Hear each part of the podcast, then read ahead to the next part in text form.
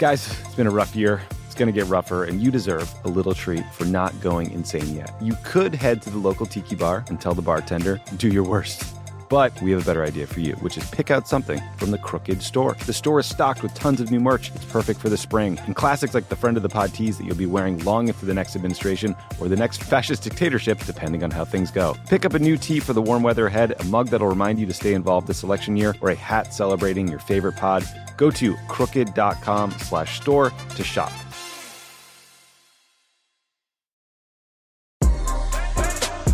Hey, this is DeRay, and welcome to Save the People. In this episode, it's me, Sam Kai, and DR, as usual, talking about the news that you don't know from the past week, but news that you should know.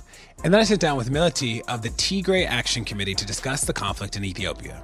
My advice for this week is to go to your grandparents, aunts, uncles, whoever is older in your family go to their house and take photos of the photos, copy the photos, whatever it is. I think about my last visit to my grandmother's house, and the photos were like in the basement. Me and my sister are scheduling a weekend to just go to grandma's house and make sure that we get the photos before something happens to them. Get the photos. Make sure that you keep them. It's such great photos. I think about all the pictures that my grandpa took of us uh, that I know exist, but like I haven't seen in a long time. Get the photos.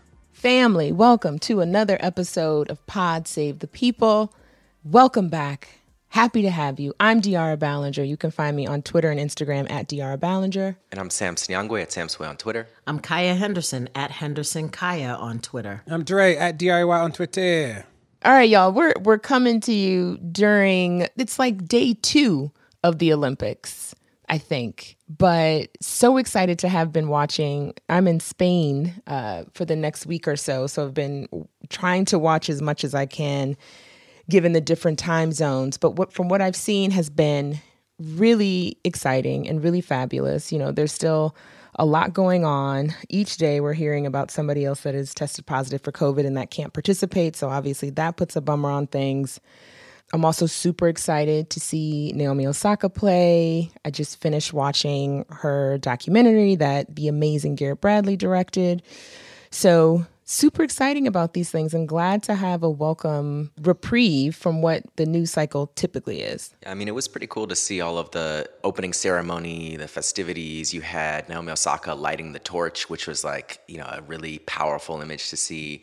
Um, and then you had all of the different sort of uniforms, right? I, I, hadn't really up until this Olympics really appreciated sort of the the ceremony itself and like the uniforms as like part of the ceremony.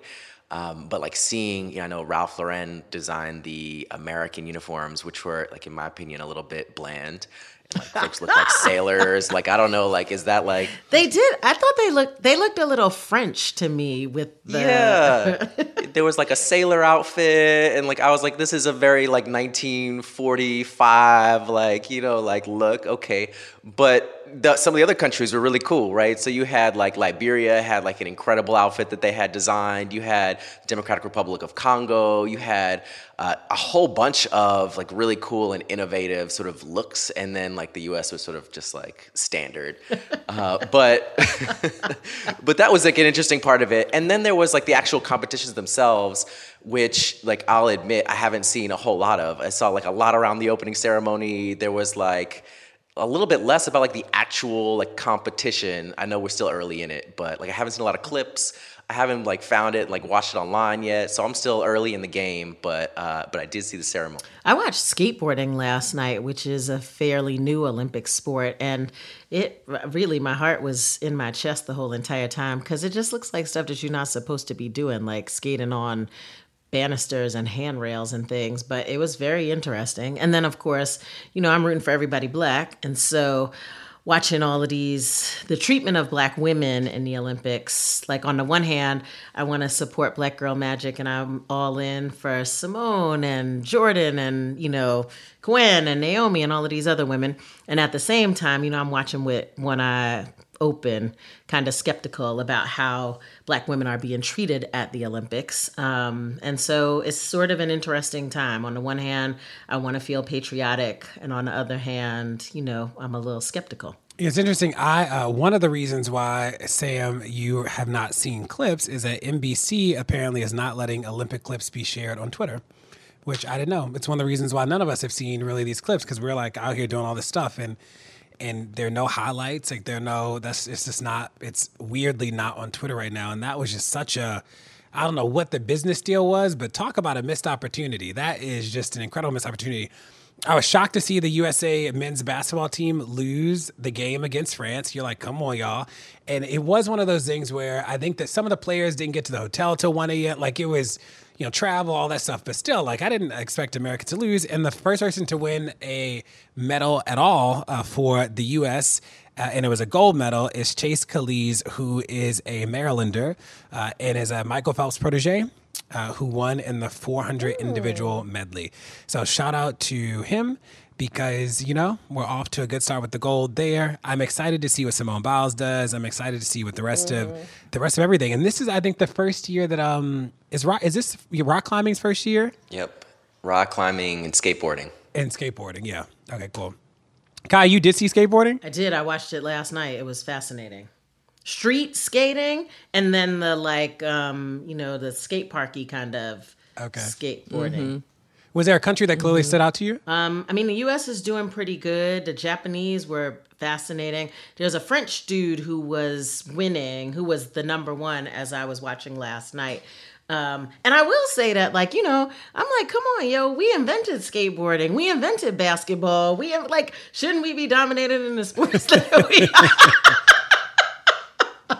Okay, my news this week comes from the city of Cleveland, uh, which whose baseball team changed its name to the Guardians after 100 years of calling themselves the Cleveland Indians.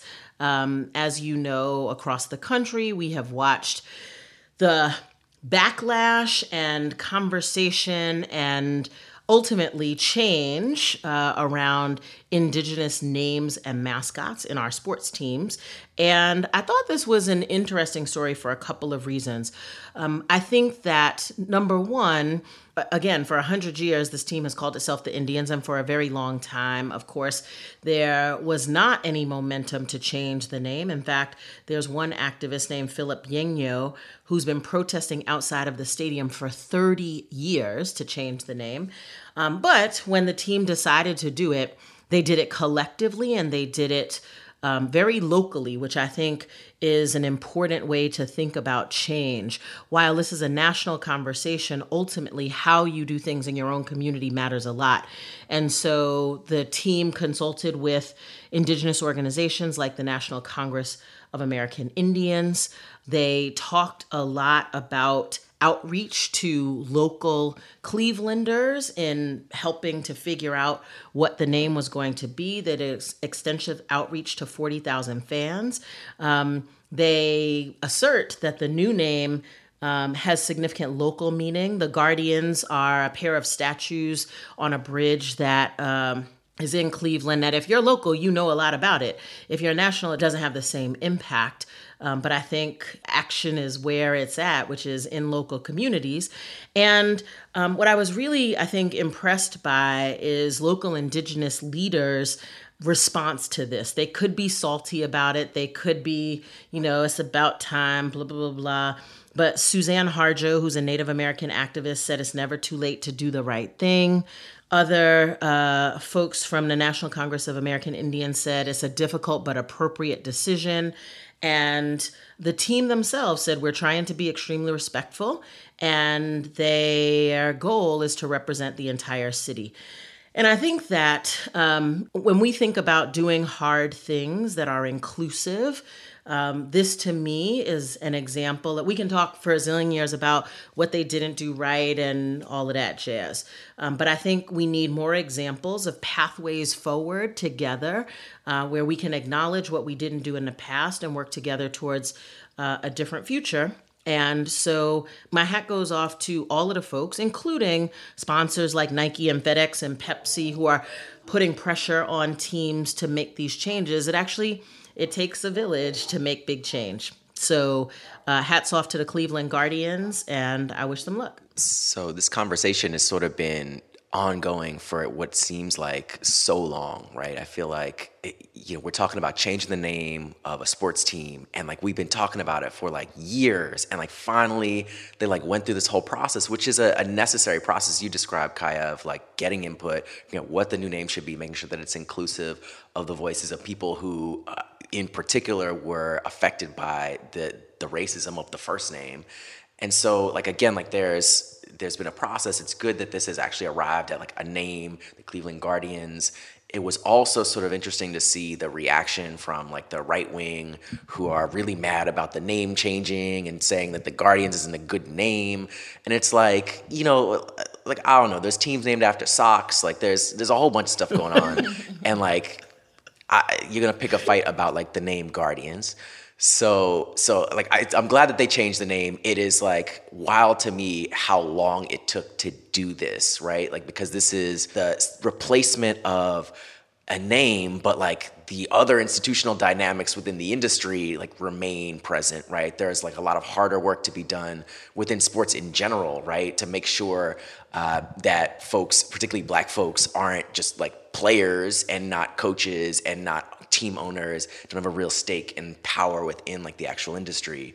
But like you know baby steps i guess like one step at a time this is like a, a change that is important. Um, and i hope that this will be a, an impetus for more changes within the industry. I know like this is an aside but seeing that bust of nathan bedford forrest come down uh, in tennessee was like another sort of example of how the, these are sort of symbolic changes but they matter right like these are this is replacing racist symbols and like the iconography of white supremacy in our landscape. So like it's not a small thing, it does matter, but obviously there's a lot more work to do. So my news is about the Biden administration, uh, which you know in the middle of the pandemic, you'll recall that there was a lot of organizing and activism uh, at the local, state, and federal levels to reduce prison populations, jail populations, get folks out of jail, not only as a way to reduce incarceration, but also to reduce the spread of the pandemic. Uh, and so at the federal level, uh, about 4,000 people are currently on home confinement uh, who've been released from federal prison uh, and had gone through a whole screening process to make sure that they're eligible, that they had served good time, et cetera, et cetera, et cetera, um, are in communities, have already been released, uh, and now uh, the Biden administration has issued a legal opinion that essentially when the pandemic ends, when the emergency ends, they say that everybody who has been released to home confinement under that sort of pandemic authorization will have to go back to prison. Uh, and that's 4,000 people. So this is uh, obviously disheartening. It is a legal opinion, right? It doesn't mean that the Biden administration can't act, for example, through executive clemency, uh, which would actually be able to keep folks out of prison. Um, and Biden could do, you know, with uh, signing a piece of paper, um, or an act of Congress, um, which could also help. Um, but this is obviously this is a, a, big deal in the broader conversation as we think about the pandemic, which is not going away. It seems, if anything, seems to be coming back.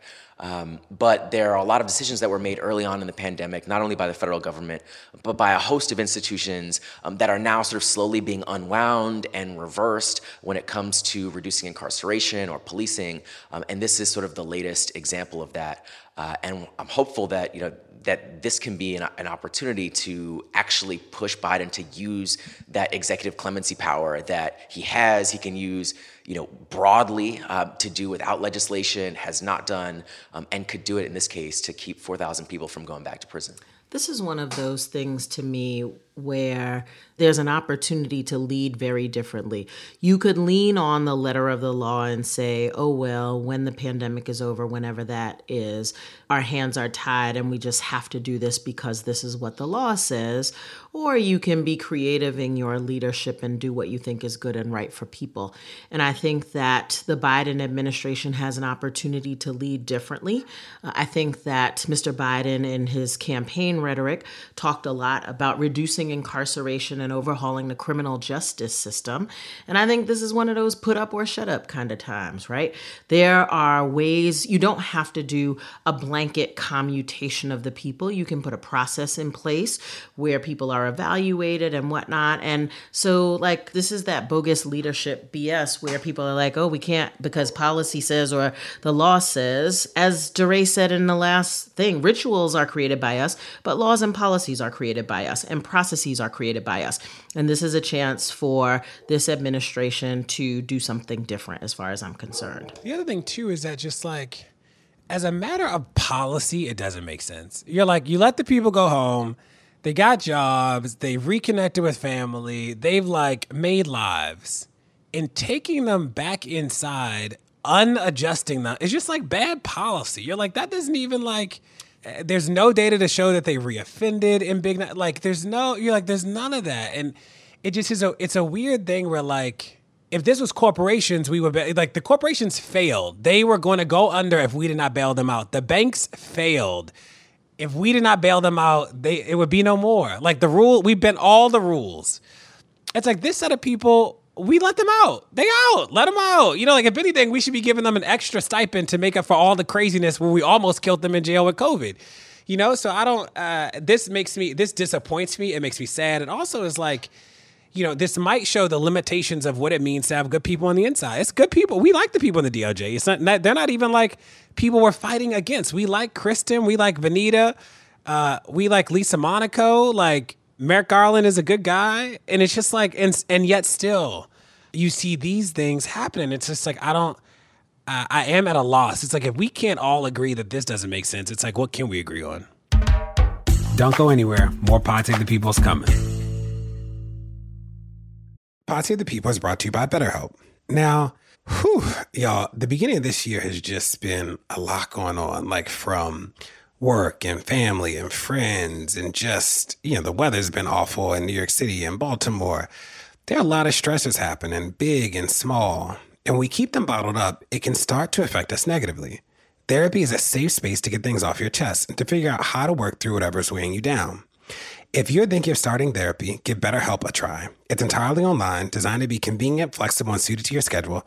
Just fill out a brief questionnaire to get matched with a licensed therapist and switch therapists anytime for no additional charge. Get it off your chest with BetterHelp. Visit betterhelp.com slash people today to get 10% off your first month. That's BetterHelp, H-E-L-P dot com slash people. Right, people, we all know the stakes of the 2024 election are high, whether it's keeping the Senate, taking back the House, or stopping Republicans at the state level. If you're ready to make a real difference, sign up for Vote Save America's 2024 volunteer program. And just to make it interesting, we're pitting you against each other. Vote Save America will sort you onto a team, east or west, and you'll compete with a community of other volunteers to maximize your impact on the ground with opportunities tailored to you and the causes you care about. The team with the highest volunteering stats could secure the biggest prize of all, the continuation of American democracy. Head to votesaveamerica.com slash 2024 now and get ready to organize or else. This message has been paid for by Vote Save America. You can learn more at votesaveamerica.com, and this ad has not been authorized by any candidate or candidates committee.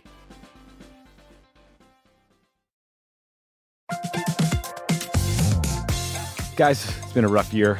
Going to get rougher, and you deserve a little treat for not going insane yet. You could head to the local tiki bar and tell the bartender, do your worst.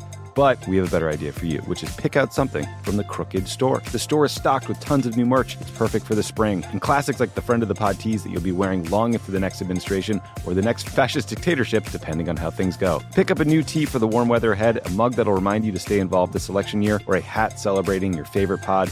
Go to crooked.com slash store to shop.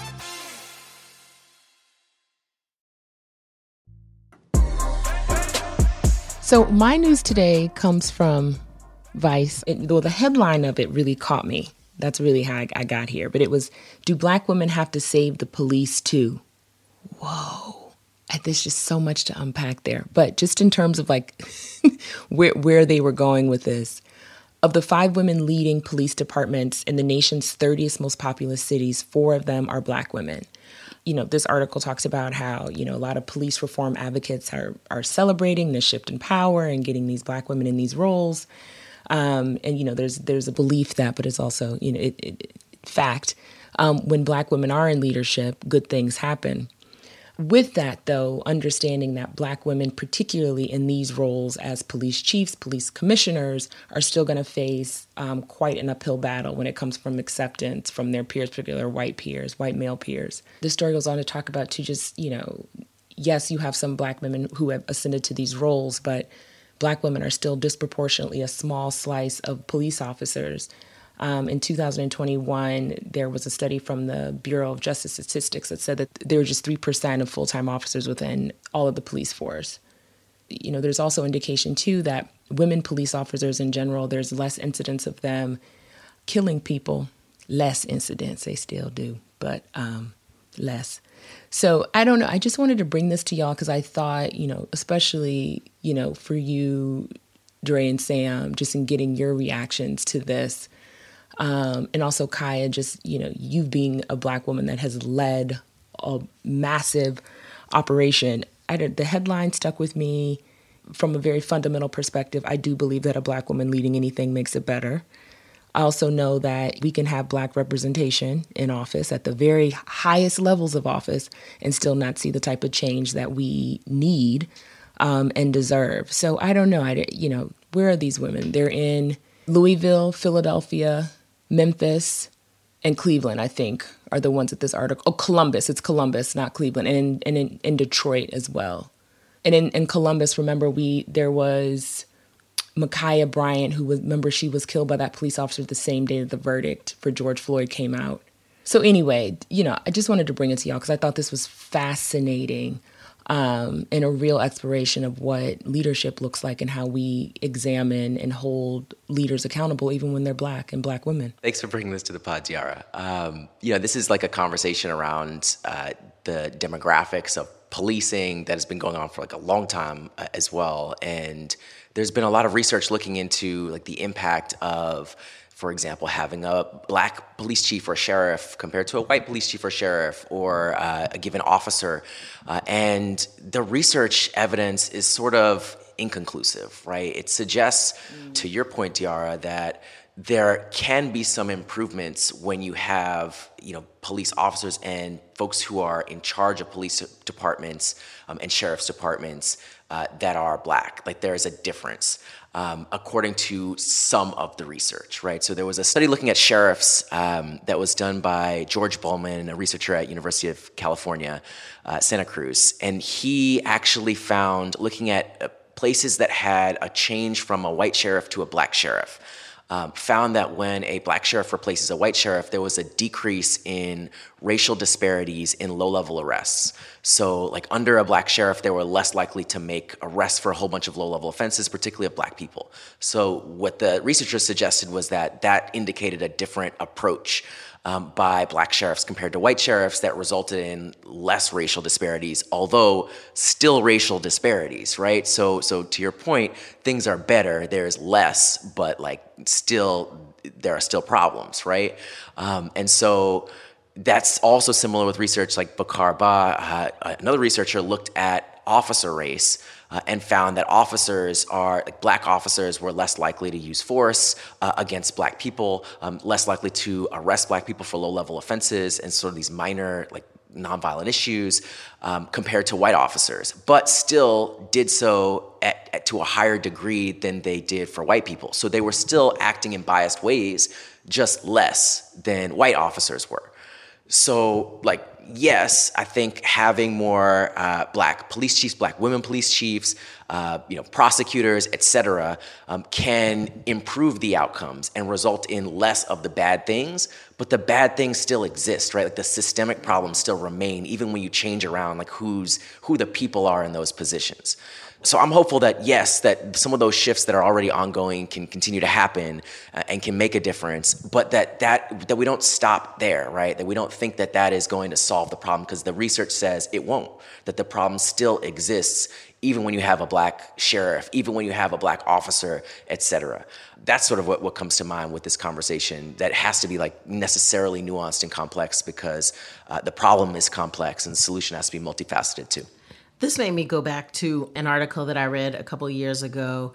I found it again, and it's it was in the Huffington Post, and the title is "Why We Hire Women and Mi- Minorities to Clean Up Our Messes," and it effectively says that whenever a company or a country or a department or anything is in trouble, they hire a woman or and or a minority uh, to fix it.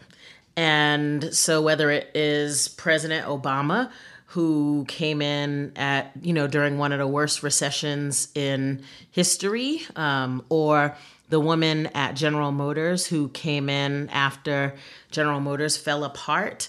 There are countless examples of this happening in the corporate world.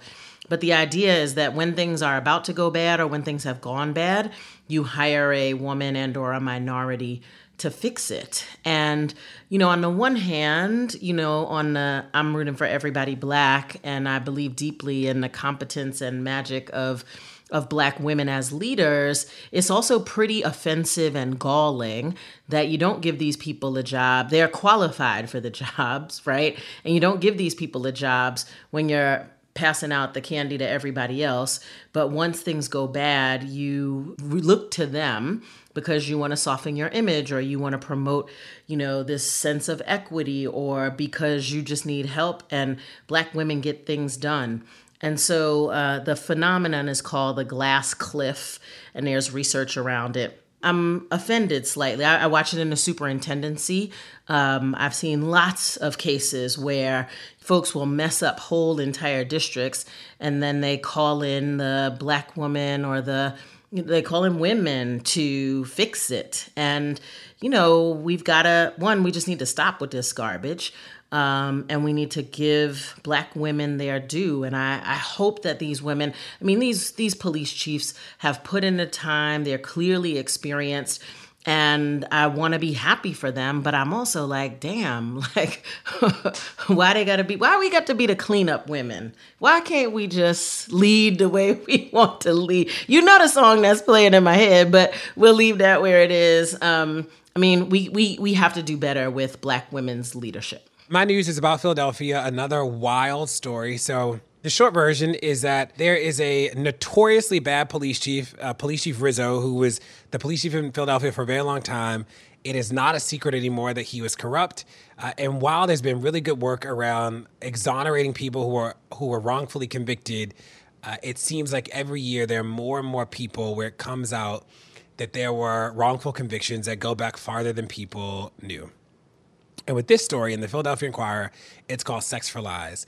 And essentially, there were a set of police officers who were getting incarcerated people to claim that they were witnesses or were told or knew something about other crimes to lock people up because the police were trying to just wrap up some cold cases and they were promised sex in return. So the police would take them down to the police department room, would bring either their partner or a sex worker in for them to have sex with, and that was the reward for false confessions. And what's even wilder is that there were some people who agreed to do this, and then at the end were like, "This is wrong," backed out. So they get up on the stand, and then they don't cooperate. They say, "You know, I'm not going to lie."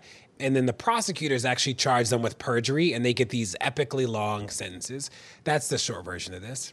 The reason I bring this here is that even for the people on our side, even the progressives, the people who know the system's corrupt, I think people uh, don't understand how much credence we give to just the simple fact that, like, you got arrested or there's a charge. Like, that just carries an outsized weight in most people's mind.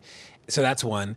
The second is that this story is just a reminder of how the police can't act alone. It requires a prosecutor who will prosecute you for perjury, even when they said the police made me tell a lie. That, like, the prosecutors actually participate in this, the judges participate in this uh, this whole sort of scheme. And like who's actually protecting the victim? Like there are a lot of victims in this story. In this story the people incarcerated are also victims. And like who is actually protecting those people right? It's it's it seems like it's probably a reporter in this but this is so far after it's happened. The third thing is i don't even know what the fix is besides like radically descaling the police But what I'm always amazed by with the police is actually you actually don't need a police officer in power to do bad things. So there are a lot of places where like you actually need like the leader has to endorse something really bad for it to scale, right? Like in schools, I think about like an individual teacher can do a lot of bad, but like you know, schools are pretty open and da da da. There's a lot of people always around normally. I think about that when I was in the school system. It was like there were a few incidents where like somebody did something that nobody saw or knew anything about or da da da. But the police have such incredible power that one officer at the lowest rank can change somebody's life forever with no recourse, no appeal, no, I think about the appeals that came to me when I was in the school system. It was like people would say stuff and we'd look into it. We're like, nope, not suspend you for that. Not like there were ways that we could get around people who lied or did, there would be investigate. It's like the police, you get one police officer who like just says something is true or not true. And that'll change somebody's life. And you especially you think about poor people, the poorest people who like can't afford a lawyer, can't afford an expert, who like might have made a mistake in their life before. So people are predisposed to believe that like they might be likely to do the bad thing that they're accused of now. Uh, it just it is just another reminder that like with the police it doesn't require a high ranking person to do bad. Any of them can change people's lives forever I mean, thinking about like the level of discretion that the police have and the fact that they can do all of these things, not only is there no recourse, but like the law is designed to help them get away with those things and to make it hard to actually prosecute them or discipline them for, for anything. And I'm thinking about in Illinois how next year, officially, uh, after because they passed legislation, will become the first state to ban police, making it illegal for police to lie to kids.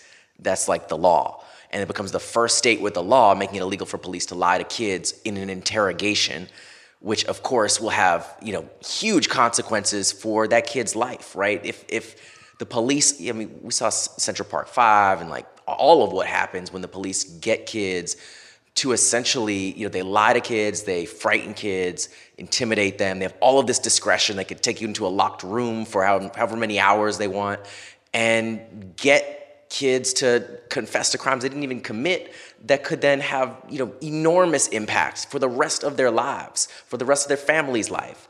Apparently the law didn't even make it a crime to lie to kids in interrogation as a police officer. So good on illinois for becoming the first state to make that a crime and make that illegal but honestly like that is you know that is wild um, the level of discretion that the police have. And Dre, you, your example of like historically how many times these things have happened. Like they're still happening, right? And we have no accounting of just the extent to which this is happening because it is swept under the rug. The law does permit this to happen. Um, and it's very hard to get even basic transparency into you know what happened because they erased the records also, right? So so it's wild. Hey, you're listening to Pod Save the People. Don't go anywhere. There's more to come. Right, people, we all know the stakes of the 2024 election are high, whether it's keeping the Senate, taking back the House, or stopping Republicans at the state level.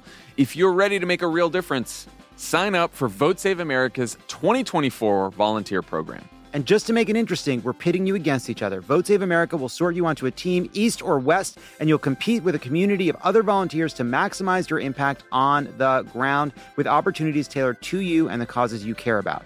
The team with the highest volunteering stats could secure the biggest prize of all, the continuation of American democracy.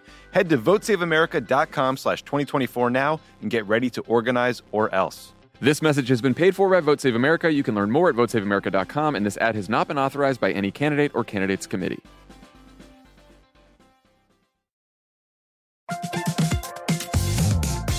Guys, it's been a rough year going to get rougher, and you deserve a little treat for not going insane yet. You could head to the local tiki bar and tell the bartender, do your worst.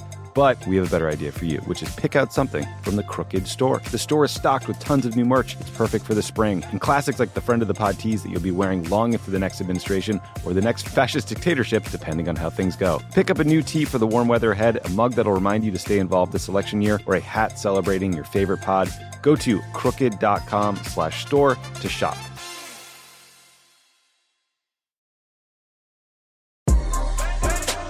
Since America's election night in 2020, there's been a war raging in Ethiopia's northernmost region. You probably have questions about it and don't know what's going on. I didn't. That's why I wanted to make sure that Melody came on the show today. She's from the Tigray Action Committee to explain what's happening on the ground and to tell us how we can help. Here we go. Melati, thanks so much for joining us today on Pod Save the People. Thank you. Thank you for having us. So, I'm excited that you're here to talk about a topic that I know very little about. I've seen it on Instagram, I've seen it on Twitter, and I'm like, I don't know. Um, so, can you help us understand your relationship with Ethiopia? Like, how are you a content expert? Why do you know anything about what's going on with the conflict? And then let's get to what's happening in Ethiopia right now. Yes. So my name's Meliti. I live in Denver. I'm a journalist, entrepreneur. I own a social justice cafe in the city. And my whole birth story sort of explains what's happening right now in Tigray and in Ethiopia. So I was born in Sudan in a refugee camp because the same thing that was happening in the 80s in the 70s and 80s is happening right now. And essentially the the state of Ethiopia has turned on its people and is bombing its own citizens and has invited a foreign country in to attack its own citizens, those citizens being the people of Tigray. And so my parents fled as children, or not children. My, my mom was a teenager, my dad was a young man. Um, they ended up in Sudan, and, then, and that's where I was born. And so now, fast forward, four decades later almost, those same camps are full again for the same reason. And what is that reason? Like, I've heard about the conflict in Tigray. I literally don't know what the conflict is. Some people have said it's genocide. Some people have said it's a civil war. You said this is a is this like a the second wave? Is something that happened before? Like, can you just like help us understand? I don't know what why what is the nexus of the conflict? So at its core, it's an issue of a strong centralized form of government or an ethnic group being able to rule themselves and keep their culture and essentially survive and not be like taken over by a dominant culture. What that's turned into is a genocide on the people of Tigray. So I'm going to take you back just a little bit to um, what's called the Qeero movement. There's a, a, youth group that essentially protested in the streets of, of Ethiopia because of um, what they saw as unfairness to their ethnic group. They didn't think they had enough power. They didn't think um, economically they weren't doing well. There were a number of issues with this group. And so they took to the streets and protested in mass, essentially. And this was uh, about three years ago, three to four years ago. And so what happened is the prime minister at the time did what literally no African leader ever does. He quit. he was like, I can't do this. This isn't working for me. He quit. He's like, gotta go, gotta He's go. Like, I gotta okay. go. I can't handle this. And so what happened next is uh, a man named Abiy Ahmed, who no one knew, although he was part of the inner workings of the previous government, EPRDF, was brought into power as the prime minister. So he had an appointment and was supposed to get the people to an election. So he was supposed to be like the holdover because the guy left and then somebody had to lead the government. So he was exactly. the somebody, and he's exactly. supposed to get us to the real leader. Exactly right. Exactly right. Okay. So, one quick backstory to that, though Abiy Ahmed was appointed, his whole appointment was brokered in the United States by the Trump administration. Let me tell you, he also subscribes to the prosperity gospel that Mike Pence subscribes to. So, this has been a huge issue in terms of what's been happening and the support that he's been getting. Okay, so that's just a little bit of backstory. So, Abiy Ahmed is appointed. He's supposed to get the people to an election. Instead, he uses COVID as an excuse. Do you remember when Trump was trying to do that? and postpones the election three or four times. The last time, it's like an indefinite suspension of the election. So the Tigrayans uh, decide, okay, there's not going to be a national election, but per the Constitution, we have a right to do a regional election. And so they hold a regional election, they elect their leaders. And so this, you know, and they and it's great. There's all these photos of long lines, you know. And do they always elect leaders or is this new? Yes, no, no, they do. They all, the all the states, there are 10 sort of like states in Ethiopia that have their own regional governments that are stronger supposed to be stronger than the, the central government is the is the okay. structure we currently have and that's and that's it's a, that is how it's designed to be that way it's Correct. there's supposed to be 10 strong regional governments Correct. and Correct. a federal government that just sort of like holds everything together a little bit exactly right that ties all these got people. it okay uh, so the so the the regional election in Tigray is not abnormal it's nope. not okay there we go got it Yep. I'm nope. learning more. And this little, we only been talking for six minutes. And I'm like, school me. Okay, here we go. Yes. So Tigrayans hold their election. There's great photos of it. They have observers that come in. They're like, you know, COVID protocol. They're spraying people's shoes. I mean, it's wonderful. They elect their leaders. But here's the problem now. They've made Abiy Ahmed look a little bit foolish because he's the one who comes in saying he's going to bring uh, democracy to Ethiopia and he's liberalizing the economy, essentially selling off national assets to foreign investors. But um, you know, he's supposed to be this darling of the West, but he postpones elections while the Tigrayans hold elections. So this is a dilemma for him. So that was like the straw that broke the camel's back, essentially. So Abiy Ahmed decides now he's going to go to war with the Tigrayans. And so he mobilizes a lot of the rest of Ethiopia and people of different nationalities within Ethiopia to attack Tigray. Now, how do you do that? He can't say because they had an election, right? So he has to make up this story. So he comes up with this crazy story that the Tigrayans attacked a federal base so that they look treasonous, right? They attacked a federal base. We can't let this fly. We've got to attack. Well, now in hindsight, you know, initially when it happened, a lot of us were dumbfounded. We're like, did this happen? Did they attack a base? I mean, you start to question even your own people. You know what I mean? You're like, goodness, y'all, you're like, y'all sitting here like, come on, y'all. Now y'all know y'all shouldn't attack the base, right? Right. And so we're all like grappling with what actually happened. And we don't know because at the same time that he starts this war, supposedly in response to this attack, he also shuts off all the communication. So there's now no electricity. There is no internet. There are no phones. So you can't get any information out except for what Abiy Ahmed wants you to know. And what he wants you to know is they attacked the base, so we have to respond. So that's how he justifies this. Um, the problem with that now in hindsight is we have so much more information, including the fact that there had been movement of soldiers up to Tigray weeks before the attack happened. Okay. I did hear this. I didn't know any context about it, but I heard something about the soldiers. I did hear that. They had been moving up weeks before the attack, the so called base attack. So that's one thing. The other thing is we have now a US senator on the record saying that they spoke with Abiy Ahmed about him wanting to go to war with the Tigrayans. And the US essentially trying to convince him not to do that before the attack, days before.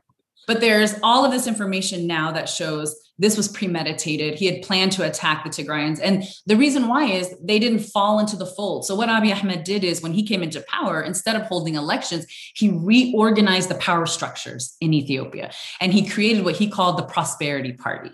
He basically told everyone, fold into the Prosperity Party and I'm your ruler. I'm going to be your king. That's not an exaggeration, by the way. He literally said his mom had a dream that he would be king of Ethiopia. It's a, a literal thing that was said that people talk about all the time and that his actions show. So the Tigrayans were the only ones who said, no, we like the federalist system that we have in place.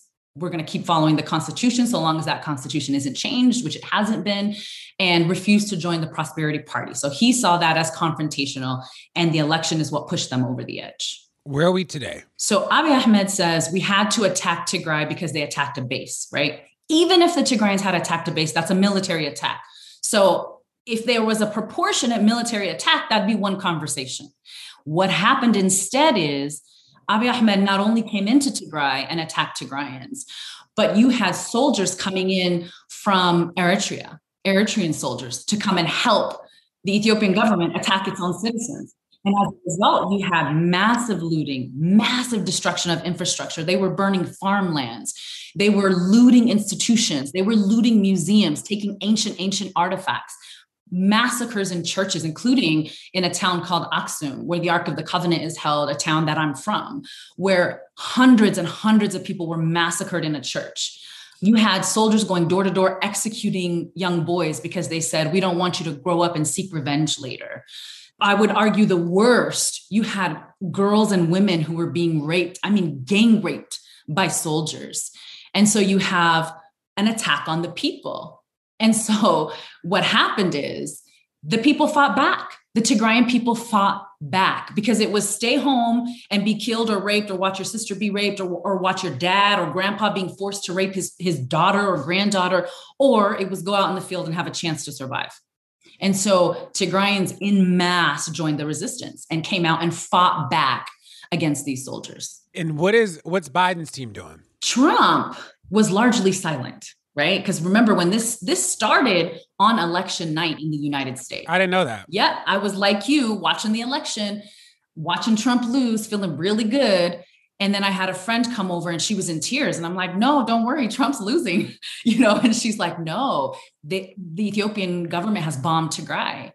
And I'm like, what do we do? And we had no, we couldn't call. Everything was shut off. Everything was just, you know, we couldn't get through. So we didn't know what was happening to the people. So under Trump, right, because he still had some time after he lost, nothing was happening. And so we were frustrated here in the diaspora. You have Tigrayan youth who took to Twitter. Let me tell you, Twitter saved us because we took to Twitter, and I'm talking about thousands and thousands and thousands and thousands of young people who you know, when you're fighting for love, when you're fighting for the love of your family, when you're fighting because you can't reach your grandmother, like I couldn't, you're doing it day and night 24 7 and you're never getting tired. And so it was interesting too because there were all these uh, pundits and people who try to analyze what's happening and they would say things like oh these are bots or these are people working for the government you know?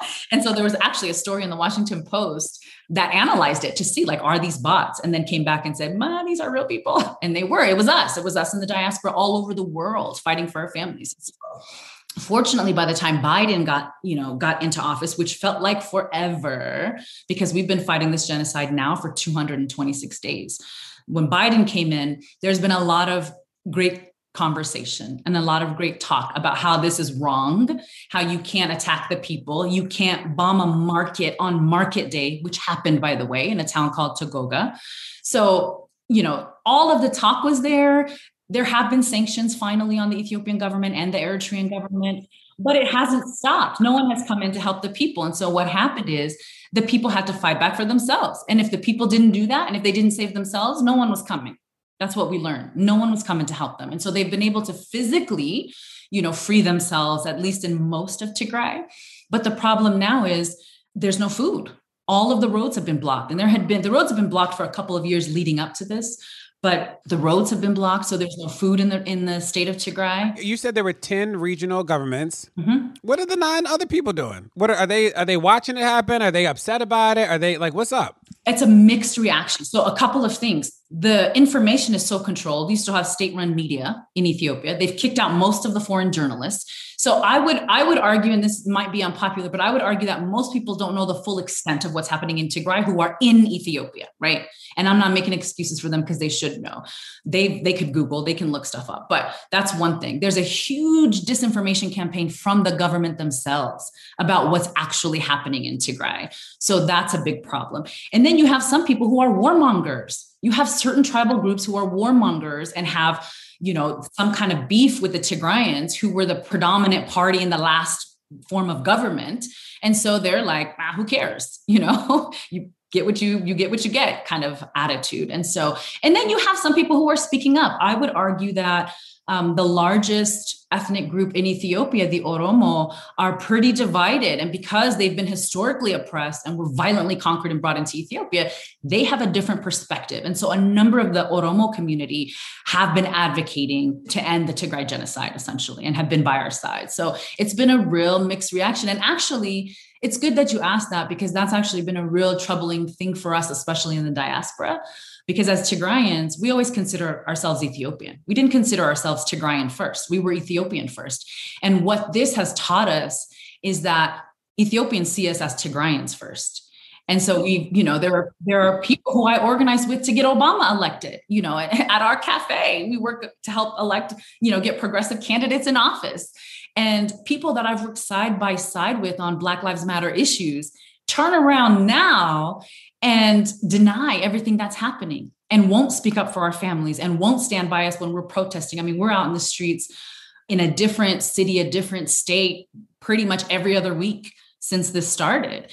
And we can't get non Tigrayan Ethiopians to join us. And so it's been real eye opening, you know, that identity sort of crisis. I think that a lot of Tigrayans are having now of like, you know, being an enemy of your state because of your ethnic identity, being a target of your state who is the biggest pressure on Ethiopia? Like, who has the juice? I would say the United States. I would say the United States. And so, what's happened in the last couple of years, and especially now, uh, the economy has been declining. So, this prime minister really doesn't know. He doesn't have what it takes to run a country. He doesn't have the experience. It's been a disaster. Like, inflation has continued to rise, business has continued to feel like it's a bad situation in Ethiopia, even much worse than it was which you know led him into the position that he's in. And so now with the United States having sanctioned Ethiopia and sanctioned some of the top leaders, it's made it even more worse. And I think the Europeans are following. And so, you know, I would say the money, the purse is definitely um, having a big impact on what's happening in Ethiopia. But Russia has come to the rescue. So Russia is now backing the prime minister. And is, wait, Russia's wait, wait, wait. Russia's backing the prime minister. I thought we didn't like this guy. Russia is backing the prime minister of Ethiopia. Oh, I thought Russia was helping the people out. Okay. No, on, no, Russia. Russia. is not helping the Tigrayans. Russia has come to help the prime minister of Ethiopia, Abiy Ahmed. And so there's a number of things going on. There are natural resources that have recently come to light um, especially in the Tigray region. So let's not underplay that in terms of like shale oil, gold, sapphire, that kind of stuff. So you know that plays a role in this. Canada has a bunch of permits that they've taken out to do some mining in Tigray, which has largely been untouched. And so I'm sure natural resources are playing a role in this. The fact that you have a prime minister now that's opening up the Ethiopian economy. One of the criticisms of the past regime was that everything was closed off to the international world. So literally things were state owned. If you wanted to um, build or own own land in Ethiopia, you had to partner with an Ethiopian. So there were all these things in place that were not as beneficial for foreign investors. And so now you have this darling of the West, Abiy Ahmed, who came in and literally just opened everything up and started selling national assets like the telecom and you know privatizing things which was needed by the way. Things needed to be privatized but they could have been privatized to africans not to foreigners. There's all of this foreign interest in the horn of africa and they'll say the stability of the horn of africa but it's really the control over what's happening in the Horn. And don't forget the water issues with the Nile and damming the Nile. And now Egypt and Sudan are, are have partnered and, are, and have some controversy with Ethiopia over who should control the, the Nile water. And so there's a lot that's happening in the region and, and the people are, you know, dying as a result, are an afterthought of all of this. What can people do? There's a number of things that people can do. First of all, I want to kind of humanize this and bring it back down and tell you that these are our literal families. You know what I mean? This isn't like some group of people far away that you know no one knows. It's literally in the last famine i lost my great grandmother Fetin to starvation. I didn't even learn that until now when the talks of a man-made famine were, were coming back. And actually we're in a man-made famine right now in tigray because you know the government won't allow food agencies the world food program to deliver food into tigray right now. So they're blocking the roads. They're, they're having to do airdrops i mean it's insane that we're even having this conversation. But i lost my great grandmother in the last famine and now my grandmother my kids great grandmother is in tigray is she hungry? Is she starving? Does she have anything to eat? I don't know. Has she been attacked by soldiers? Has she been looted? I mean, we can't even reach our families to ask these very basic questions. I know for, I know that I've lost at least nine family members up until this point, including a cousin who was beheaded by Eritrean soldiers in Adwa. So I have a young cousin also in Tigray who was raped by an Eritrean soldier and is now pregnant. And that might sound like oh, you know, like a one off thing, but it's not. There are so many women now who have been raped and gang raped and are now carrying their rapist babies. And so, for a state of like Tigray and, and a country like Ethiopia that claims to be very pious you know, where abortion is largely unheard of or done secretly. You have all these women who are coming out to say, I don't want this baby. And it's so, it's sad on so many different levels because, you know, for the woman, you know, who maybe didn't even believe in abortion and now she's in that situation where she is demanding an abortion. Can she even get access? There's no electricity. There are no hospitals. Medicine has been looted. Everything's been destroyed. So, can she even safely get one? For the babies that will either be aborted or that will be born and not wanted now. I mean, what's happening to the women is so severe and so awful that um, it warrants everyone's attention everyone's attention. This is a human issue.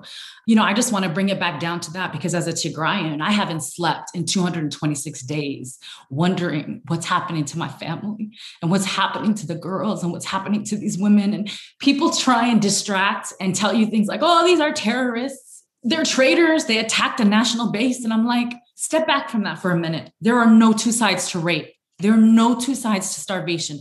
There are no two sides to genocide. So stop. Whatever those political things are, whatever those conversations are, let's have those conversations. But there is no way you can justify what's happening to the people in Tigray right now. You know, we've been attacked since we've come out and called out our friends who are not Tigrayans. I mean, I'm telling you, Dre, I get text messages, threats like, oh, I'm going to come for you. People know where my business is. They'll text me like the first four digits of my address on my house. You know, in other words, like, I know where you live. and I'm like, you know, you're you're raping elderly women so what could you do to me what could be worse than that come come to my house you know what i mean so i'm not i don't say that with bravado but i'm just saying what could be worse than what you're doing to the people in tigray? What could you possibly do to me? So what can people do? We need we need people number one to be educated on what's happening. Hashtag tigray genocide. It's that easy. I mean you could learn more than you ever thought just by looking at that hashtag. Um, follow some of the some of these leaders who are and they're largely young people who are advocating and fighting for their families. You can go to uh, there's a website tigrayactioncommittee.com where there are lots of action items from you know you can tweet text or whatever it's called. You can contact your legislators. There are petitions you can sign. There are Tigrayan led organizations that you can donate to and contribute to.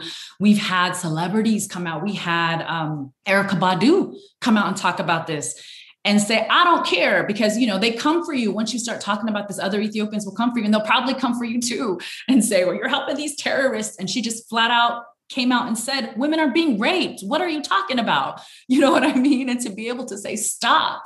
Stop and look at what's happening.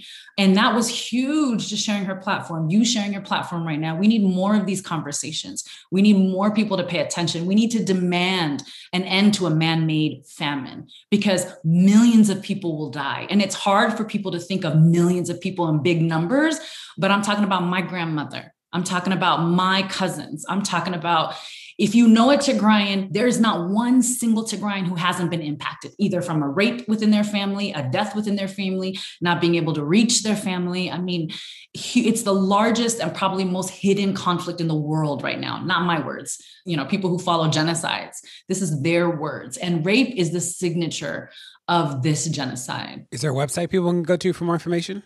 Yes, TigrayActionCommittee.com. Well, we consider you a friend of the pod. I have learned more in this last 30 minutes than everything I've read online. So thank you. Can't wait to have you back. Thank you. Appreciate you. Well, that's it. Thanks so much for tuning in to Pod Save the People this week. Tell your friends to check it out. Make sure to rate it wherever you get your podcast, whether it's Apple Podcasts or somewhere else. And we'll see you next week. Pod Save the People is a production of Crooked Media. It's produced by Brock Wilbur and mixed by Bill Lands. Our executive producers, Jessica Cordova Kramer and myself. Special thanks to our weekly contributors, Kaya Henderson, De'Ara Balenger, and Samuel Sinyangwe.